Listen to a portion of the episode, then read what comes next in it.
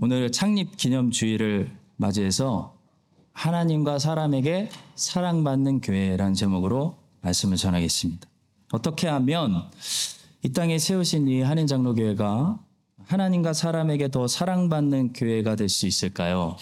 비결은 성장에 있습니다. 계속 성장하면 어, 하나님과 사람에게 더 사랑받는 교회가 될 수 있습니다. 누가복음 2장 52절 본문은 예수님께서도 성장하셨기 때문에 하나님과 사람에게 더 사랑스러워 가셨다 라고 말씀하고 있습니다. 본문 제가 다시 읽어볼게요. 예수는 지혜와 키가 자라가며 성장하며 하나님과 사람에게 더욱 사랑스러워 가시더라. 본문은 이 예수님의 성장을 네 가지 측면에서 말씀합니다. 신체적 성장이 있고, 정신적 성장이 있고, 사회적 성장이 있고, 또 영적 성장이 있었습니다. 교회는 예수님의 몸입니다. 따라서 교회가 건강하다면 교회는 예수님처럼 이 땅에 있는 동안 계속 성장해야 되고 계속 번성하고 성장해야 되고 그 결과로 교회는 어떻게 돼야 되냐면 하나님과 사람에게 더 사랑스러워져야 됩니다. 신부가 갈수록 예쁘잖아요. 그것처럼 교회는 갈수록 혼인잔치가 가까울수록 자기를 단장하기 때문에 성장하기 때문에 사랑스러워진다는 거죠. 그렇다면 예수님의 이 네 가지 성장을 우리에게 어떻게 적용시켜서 구체적으로 우리가 어떻게 하는 것이 성장하는 것이고 그래서 하나님과 사람들에게 더 사랑받는 우리 교회가 될 수 있을까요? 첫째로 몸을 더 거룩한 산재물로 드리는 것이 성장입니다. 본문이 이렇게 말씀하죠. 예술은 지혜와 키가 자라갔다. 예수님의 키가 점점 멋지게 자라갔다. 몸이 성장했다는 것. 기독교는 영만 다루는 것이 아니고 영과 몸을 함께 다루는 종교입니다. 영만 중요하게 생각하고 몸은 별로 중요하게 생각하지 않는 사상은 헬레니즘이고 영지주의지 기독교의 사상이 아닙니다. 하나님께서는 흙으로 사람을 만드시고 물질 세상을 창조하시고 어, 타락하기 전에 뭐라고 말씀하셨냐면 it is good. 하나님 보시기에 너무 좋았다. 라고 말씀하세요. 또 예수님께서는 육신을 입고 이 땅에 오셨고요. 기독교의 소망은 육체의 부활입니다. 우리의 최고 소망은 육체의 부활이에요. 영만 영생하는 것이 아닙니다. 더 놀라운 것은 성경은 신자들에게 신자들의 이 몸이 얼마나 중요한지 이렇게 말씀합니다. 너희 몸은 너희가 하나님께로부터 받은 바 너희 가운데 계신 성령의 전인 줄을 알지 못하느냐. 너희는 너희 자신의 것이 아니라 값으로 산 것이 되었으니 그런즉 너희 몸으로 하나님께 영광을 돌리라. 마음으로만 하나님을 사랑하면 된다고 생각하는 사람들이 있는 것 같아요. 하나님 내 마음 아시죠? 그럼 하나님이 그렇게 말씀하실 거예요. 표현을 해봐라. 저 말씀은 마음으로 하나님께 영광 돌리라. 라고 말씀하지 않습니다. 너희 몸으로 하나님께 영광 돌리라. 보여달라는 거예요. 왜냐하면 영광이라는 것은 여러분 드러나는 것입니다. 하나님께 영광을 돌리려면 어, 뭔가 공개적으로 해야지 하나님께 영광이 돌아가는 것이지 나 혼자 마음으로만 저 하나님 너무 사랑해요 라고 한다고 해서 하나님께 영광이 돌아가는 것이 아닙니다. 그래서 너희 몸으로 하나님께 영광을 돌리라 라고 말씀하는 거예요. 다시 말해 마음으로 하나님을 사랑하고 있다면 몸으로 하나님이 영광 받으실 만한 어떤 일들을 실천했을 때 그 착한 행실을 보고 하나님이 영광 받으신다. 하나님이 높음 받으신다. 그런 말씀입니다. 마태복음 5장 16절 이같이 너희 빛이 사람 앞에 비치게 하여 보이게 하여 이런 말이죠. 그들로 너희 착한 행실을 보고 하늘에 계신 너희 아버지께 영광을 돌리게 하라. 마음은 안 보여요. 뭐가 보이죠? 몸이 보이는 겁니다. 행실이 보이는 겁니다. 하나님께 영광 돌리려면 그래서 행실이 있어야 돼요. 몸이 움직여야 돼요. 마음만 있으면 안 됩니다. 마음이 있어야 되는 것은 당연한 거고요. 왜냐하면 마음이 없는데 몸만 행하는 것은 위선이기 때문이죠. 그런데 반대로 하나님 저 하나님 너무 사랑하는 것 같아요. 전 하나님이 너무 좋아요. 라는 마음만 있어. 그 행실이 없어요. 몸이 움직이지 않아요. 그러면은 그 마음 어, 진짜 아니라는 겁니다. 성경은 이 두 가지 사실을 분명히 가르쳐요. 마음은 없는데 몸에 행실만 있으면 성경은 그 위선이다. 회칠한 무덤이다. 바리새주의다. 종교행위다. 라고 가르쳐요. 근데 마음은 있다고 고백하는 사람이 고백만 있어요. 행실이 없어요. 몸이 따라가질 않아요. 그럼 성경은 그걸 뭐라고 얘기하냐면 그거 죽은 믿음이다. 가짜 믿음이다. 그거 거짓이다. 라고 말씀합니다. 만일 형제나 자매가 헐벗고 일용할 양식이 없는데 너희 중에 누구든지 그에게 이르되 평안히 가라 덥게 하라 배부르게 하라 하며 그의 몸에 쓸 것을 주지 아니하면 무슨 유익이 있으리요 이와 같이 행함이 없는 믿음은 그 자체가 죽은 것이라. 이게 무슨 말씀이냐면요. 어떤 사람이 배가 너무 고파요. 그 배고픈 사람을 보고 아이고 먹을 게 없으시군요. 제가 좀 배부르게 해드리겠습니다. 배부르게 하라. 말씀이 그, 그 얘기예요. 말로 하는 거예요. 제가 배부르게 해드리겠습니다. 하고 말하고 다시 안 와, 이 사람이. 아무리 기다려도 안 와요. 그러면 그 사람 여러분 구제한 겁니까? 말로 했으니까. 구제 안 한 거예요. 또 길을 가는데 날씨가 너무 추운데 어떤 거지가 옷이 너무 얇아서 추위에 벌벌 떨고 있는데 가서 이렇게 얘기해요. 덥게 하라. 그게 무슨 말이냐면, 아이고, 추우시겠어요. 제가 좀 따뜻하게 해드리겠습니다. 그리고 갔는데 안 와요. 소식이 없어. 집에 갔어요. 그러면 그게 구제한 거예요? 구제 안 한 거예요. 야고보서의 말씀이 지금 그겁니다. 믿음이 있다고 고백하면서 고백만 한다고 해서 믿음이 있는 게 아니라는 거예요. 믿음이 있으면 반드시 행실이 따라옵니다. 행실을 보고 행위를 보고 믿음이 있다는 걸 아는 거죠. 믿음이 있다고 고백하는데 믿음의 행위가 없다. 그러면 그 믿음 뭐예요? 죽은 믿음이다. 그러니까 다시 말해 가짜다. 라는 것이 야고보서의 말씀입니다. 그래서 바울은 이런 말을 또 했습니다. 하나님의 나라는 그래서 말에 있지 아니하고 능력이 있다. 예수님을 믿는다고 입술로 고백하는 사람이 예수를 믿는 게 아니고 믿음으로 그 삶이 예수님을 따라가는 사람이 예수 믿는 사람인 거예요. 회개했다고 예수님의 이름으로 고백합니다. 기도합니다. 아멘. 그게 회개한 게 아니고 회개 합당한 열매가 있는 사람이 회개한 사람이에요. 그래서 바울은 디도에게 야 말만 하는 사람들 조심하라고 경고합니다. 그들이 하나님을 시인하나 행위로는 부인하니 가증한 자요 복종하지 아니하는 자요 모든 선한 일을 버리는 자니라. 성도 여러분 하나님께 우리가 사랑받고 사람들에게도 사랑받는 그런 좋은 교회 생각만 해도 신나지 않으세요? 우리 교회가 계속 그런 교회로 성장한다면 성장하고 있다면 그 증거 중에 하나는 반드시 이것입니다. 바로 더 많은 사람들이 입술의 고백만 하는 게 아니고요. 자기 몸을 이 재단 위에 산재물로 점점 더 올려놓는 역사가 일어날 때, 어, 우리 교회가 지금 성장하고 있구나. 그걸 알 수 있는 거예요. 절대로 출석 교인 많아지는 것이 교회 성장 아닙니다, 여러분. 아니에요. 절대로 헌금 액수 올라가는 거 교회 성장 아니에요. 무엇이 교회 성장이에요? 거룩한 이 재단 위에 더 많은 사람들의 몸이 거룩한 산재물 하나님 하나님 기뻐하시는 대로 저를 갖다가 쓰세요. 산재물로 올려지는 거 보는 것이 교회 성장입니다. 로마서 12장 1절.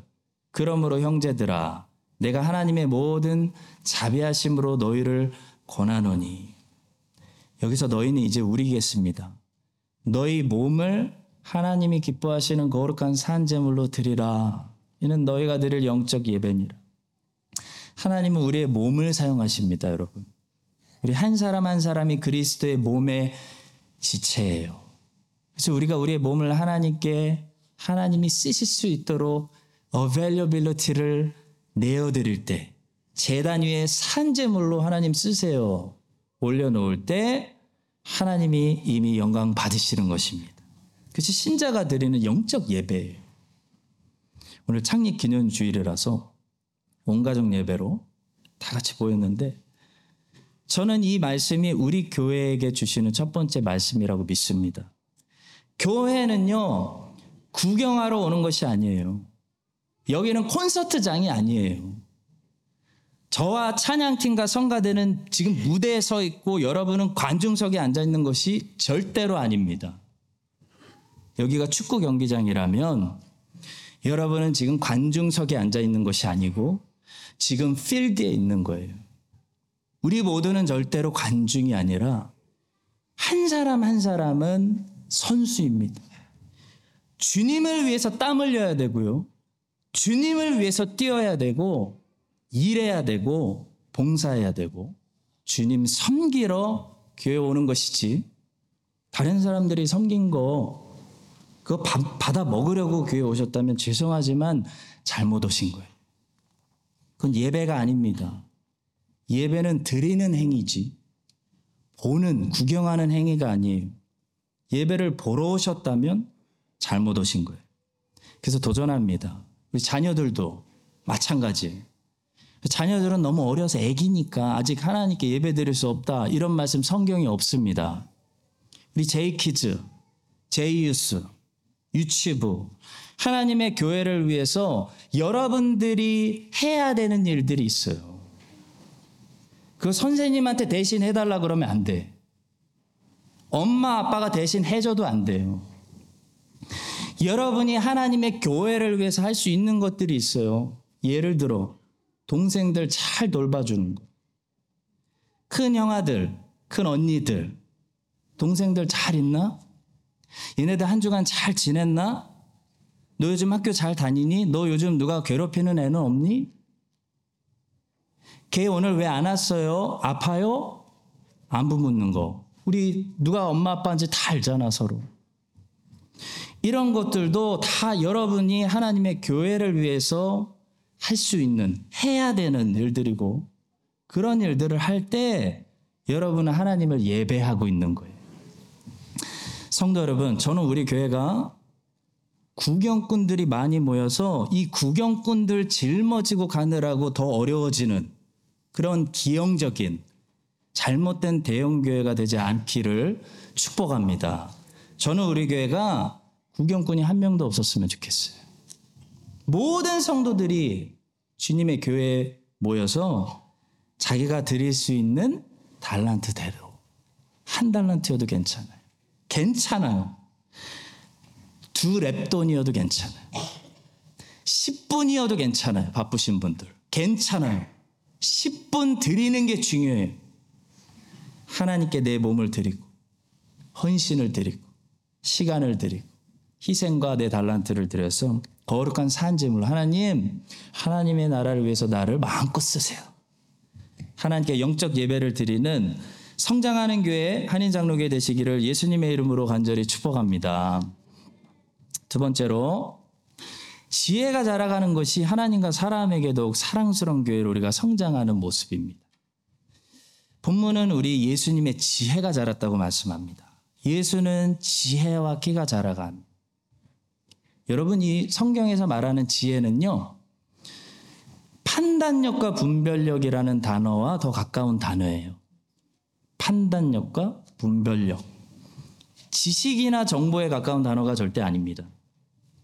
그런데도 불구하고 다독을, 지식을 권장하는 목회자들이 많이 있어요. 다독을 권장하는 사람들의 이 책을 읽어보면요. 공통점이 나오는데 예, 많이 섞여 있다는 거예요. 신학과 철학이 섞여 있습니다.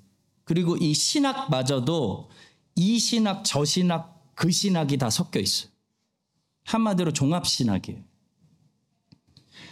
이들이 가끔 예화로 끌어오는 사람들 중에는 무서워요. 뭐 로마 카톨릭은 당연하고 소크라테스, 아리스토텔레스 같은 세상 철학자들.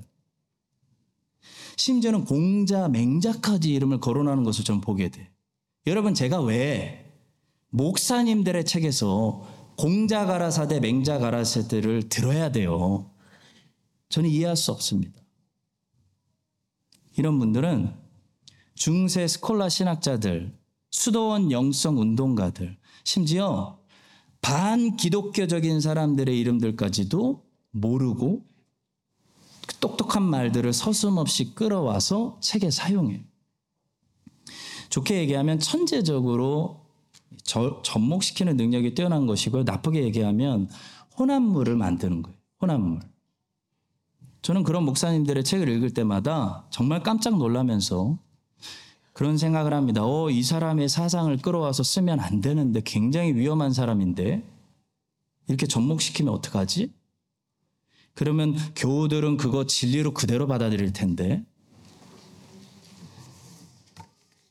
아직 어렸던 바울이 감히 베드로를 공개적으로 책망했듯이 제가 기회가 되면 오늘 할래다가 오늘 창립 기념주일이어서 그냥 넘어가겠습니다.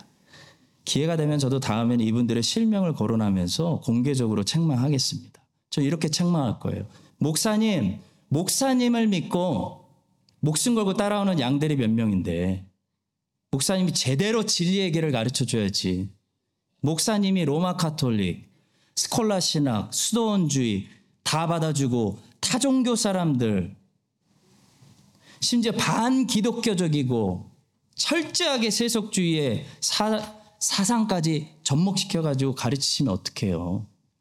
그러면 양들은 뭐라 그래요? 우리 목사님도 그렇게 하시는데 라고 하면서 목사님 보고 이 사람들 따르고 이 사람들 책 읽고 사상들 받아들일 거 아닙니까? 제가 호되게 책망할 거예요.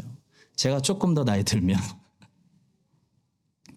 성도 여러분, 성경에서 말하는 지혜는요, 절대 지식이 아니에요. 똑똑한 게 아니에요. 성경에서 말하는 지혜는 분별력과 판단력이에요. 하나님께 속한 것과 세상에 속한 것을 분리해낼 수 있는 능력. 그 거짓의 아비의 그 아름다운 포장지를 분별하는 능력을 뭐라고 불러요? 성경은 지혜라고 불러요. 여러분 솔로몬이 하나님께 지혜를 얻었잖아요. 그래서 뭐 했어요? 분별했습니다. 이 아기의 진짜 엄마와 가짜 엄마를 분별해냈어요. 누가 지금 진심이고 누가 거짓말 하는지를 거짓을 분별해냈어요. 가짜 중에서 진짜를 찾아내는 것이 지혜입니다. 가짜 중에서 진짜를 골라내는 것이 지혜예요. 우리 청교도 목사님들의 책을 한두 권이라도 제대로 읽어보시면요. 청교도 목사님들의 책에는 공통점이 있어요. 특징이 있어요. 특징 뭐냐면 불순물이 섞이지 않았다는 거예요. 굉장히 순수한 그리스도의 말씀의 진리, 복음의 능력으로 가득합니다. 그러니까 어떤 느낌이 드냐면 굉장히 퓨어한 느낌이 들어요. 굉장히 깨, 내가 깨끗해진다. 아, 이게 순수한 복음이다. 이게 순수한 진리지. 이게 예수 그리스도의 말씀이고 바울의 가르침이었지. 불순물이 섞이지 않은 순금이구나. 토마스 왓슨이라는 청교도 목사님이 이런 말씀하셨습니다. 가장 좋은 거울은 화려한 거울이 아니라 얼굴에 있는 그대로 보여주는 거울이라는 말이 있다. 설교는 사람들의 죄를 여실히 드러내고 스스로의 마음속을 들여다보게 해야 된다. 여러분 백화점 좋아하시죠? 저는 좋아합니다. 백화점에 있는 거울로 보면 이상하게 잘생겨 보인다는 생각 안 해보셨어요?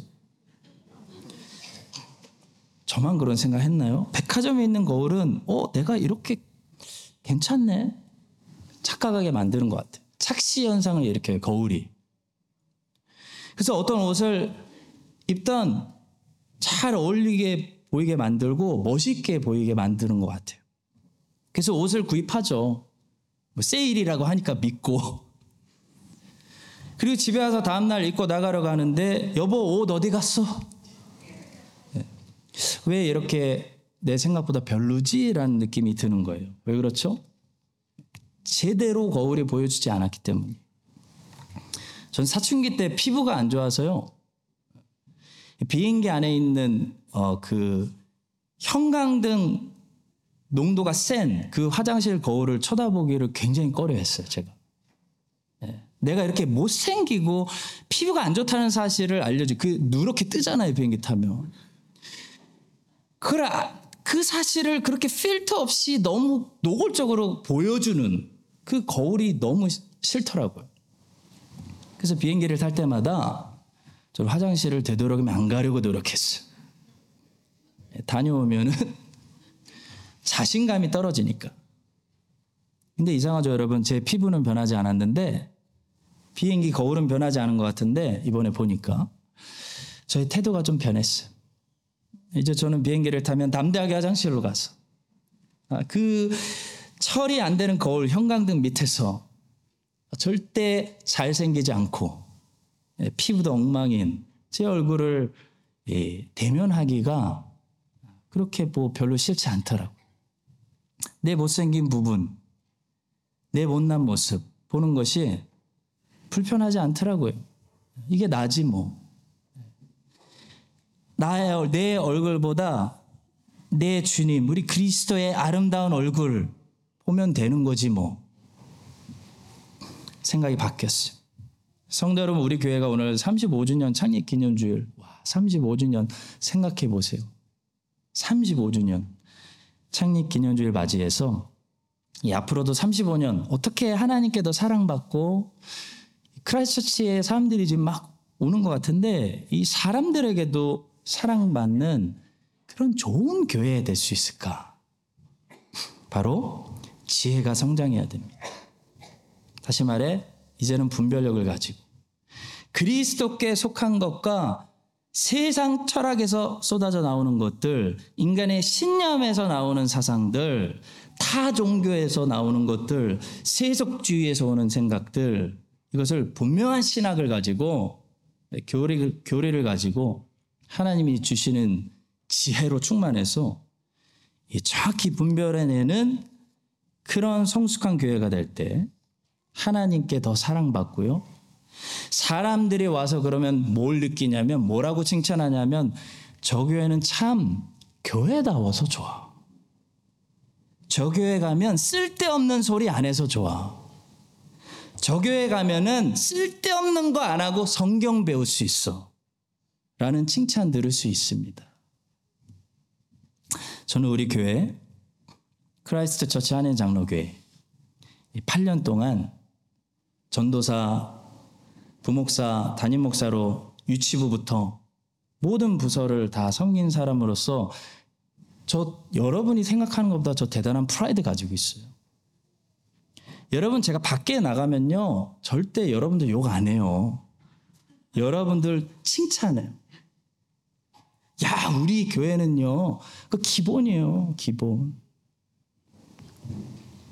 얼마나 칭찬하고 다니는지 몰라요. 여러분, 아버지는 자식을 혼낼 수는 있어도 남의 사람들 앞에서 내 자식을 욕하진 않아요. 칭찬하지. 근데 제가 개인적으로 우리 교회에 제일 부끄러워하는 부분도 있어요. 밖에선 얘기 안 해요. 여러분들에게만 얘기하는 거. 그게 어딜까요? 제가 우리 한인 장로교회 제일 부끄러워하는 부분은 바로 죄송합니다. 그냥 말하겠습니다. 우리 교회 도서관입니다. 우리 교회 도서관. 저는 목사로서 정말 성도님들 얼굴 보기 부끄러워요. 이렇게 혼합되고 세상 철학, 인간의 신념, 타종교, 돈 버는 길, 성공하는 길, 은사주의, 신비주의, 수도원주의, 스콜라주의 이렇게 온 세상에 온 세상에 생각들이 종합되어 있는 교회 도서관은 죄송한 소리지만 제가 멜번에서도 시드니에서도 본 적이 없어요. 성도 여러분 도서관 저거 갈아엎어야 됩니다. 그래야 우리 자녀들이 앞으로는 솔로몬처럼 무엇이 하나님께 속한 생명의 진리인지 무엇이 세상에서 나온 거짓말인지 구별할 수가 있어요.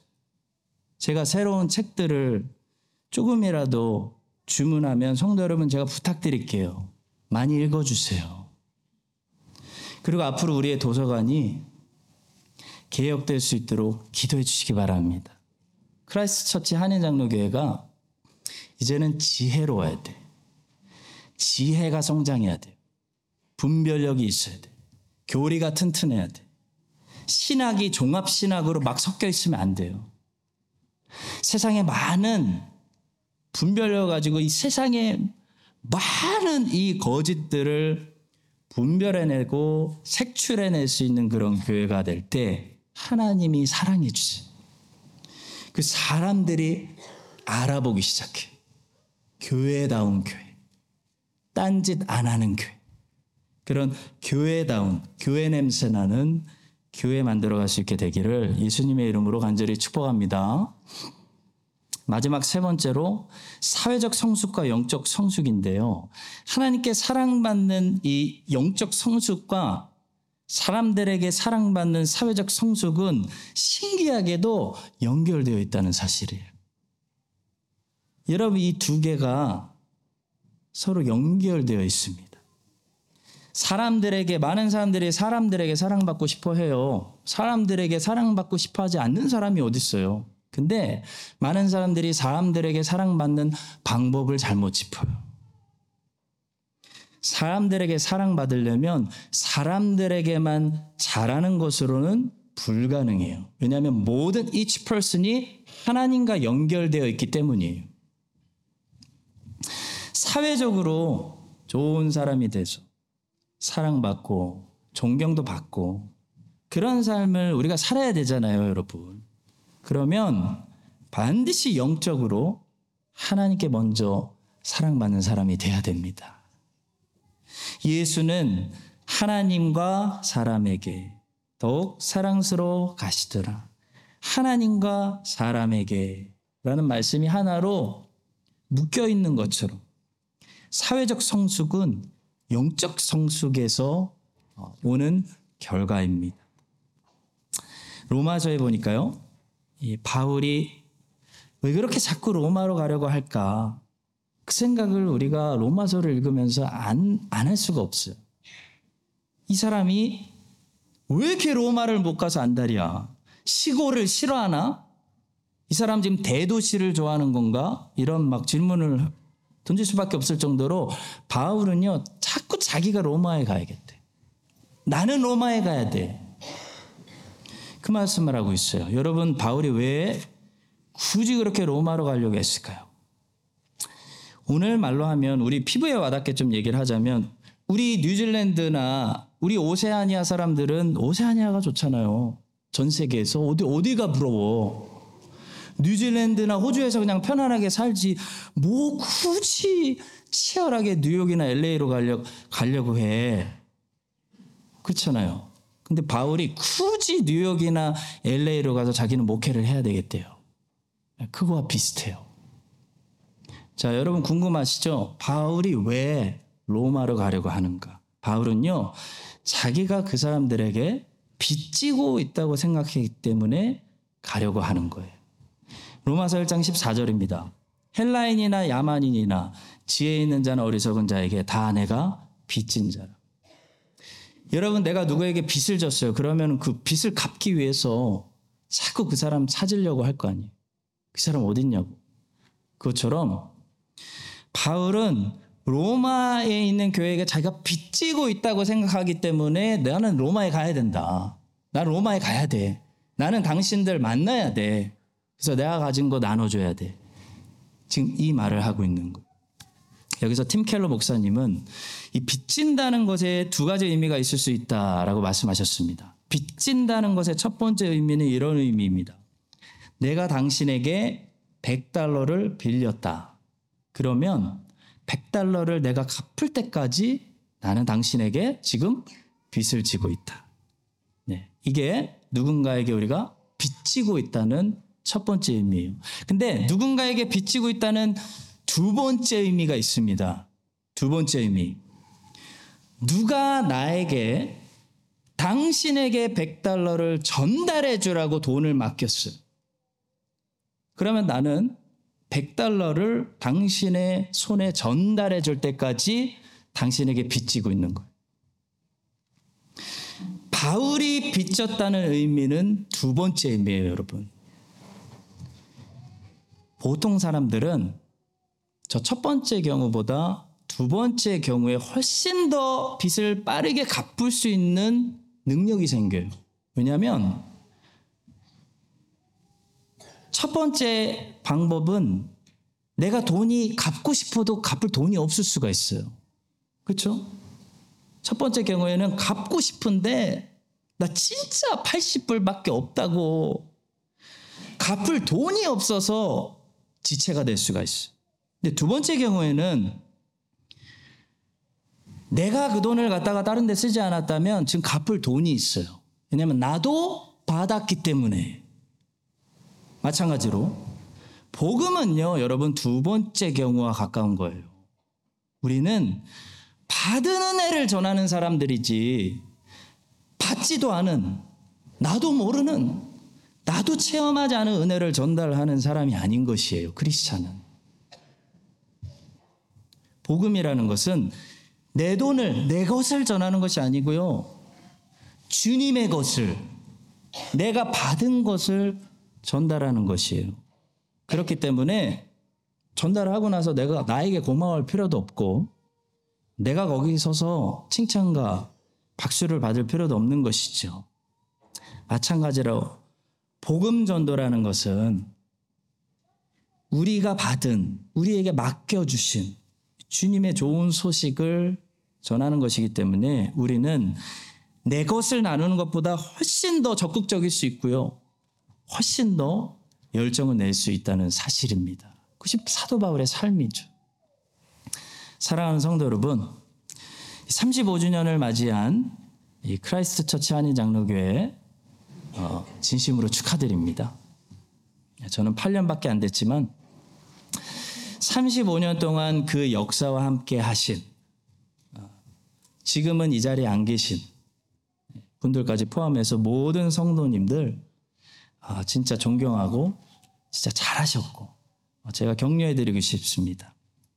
그런데 어, 이제 계속해서 우리 교회가 성장하여 하나님이 더 사랑하고 사람들도 더 사랑하는 그런 좋은 교회로 성장하려면요.